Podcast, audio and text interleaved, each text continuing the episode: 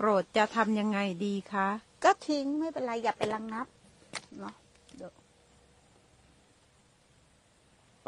นักภาวนาเข้าใจผิดเดี๋ยวจะเป็นการกดข่มมันไม่ใช่การที่ว่าต้องไประงับเนาะ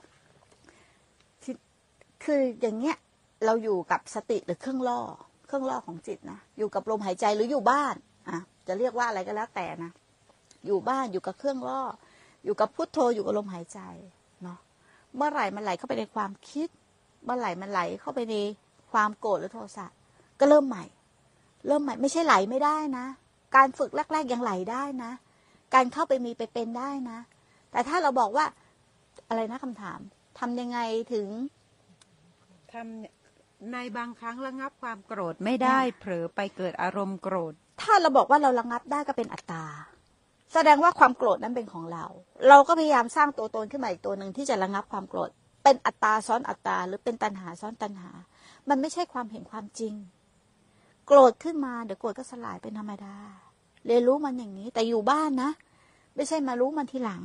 เนาะแต่ถ้ามันยังไม่รู้ในขณะปัจจุบันก็แล้วแล้วไปเนาะเมื่อไหร่ที่เราไม่ไปจับยึดมันเนาะหรือปล่อยมันผ่านไปอะคือไม่เข้าไปวุ่นวายกับมัน เดี๋ยวมันก็สลายเองเพราะธรรมชาติของมันต้องสลายไหม สลาย แต่เรานั่นแหละ วุ่นวายที่สุดเนาะไปแทรกแซงธรรมชาติ อยากให้มันสลายตามใจเรา ถูกไหมเข้าไปดับมันบ้าง เข้าไปรู้ดับ เข้าไปปล่อยวาง เข้าไปทำสารพัดวิธีอะมันก็ยิ่งคงค้างเป็นอัตตา ถูกไหมรูปนามเนี่ยไม่ต้องไปทำอะไรกับมันนะมันดับแล้วมันเสื่อมของมันเอง บังคับบัญชาไม่ได้ด้วย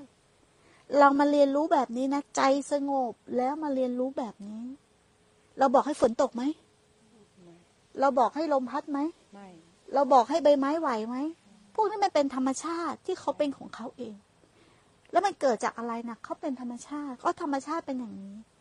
เราเข้าใจธรรมชาติว่าเป็นอย่างนี้ แต่ไม่ใช่เราหมายถึงว่าเฮ้ยเราจะไปทำให้ธรรมชาติเป็นอย่างนี้ เราทำไม่ได้ เพราะธรรมชาติมันเป็นอย่างนี้สัจธรรมมันเป็นอย่างนี้อยู่แล้ว ความเป็นเรามันไม่มีตั้งแต่แรกอยู่แล้ว มันมาหลงสมมุติหลงการตั้งชื่อแค่นั้นเอง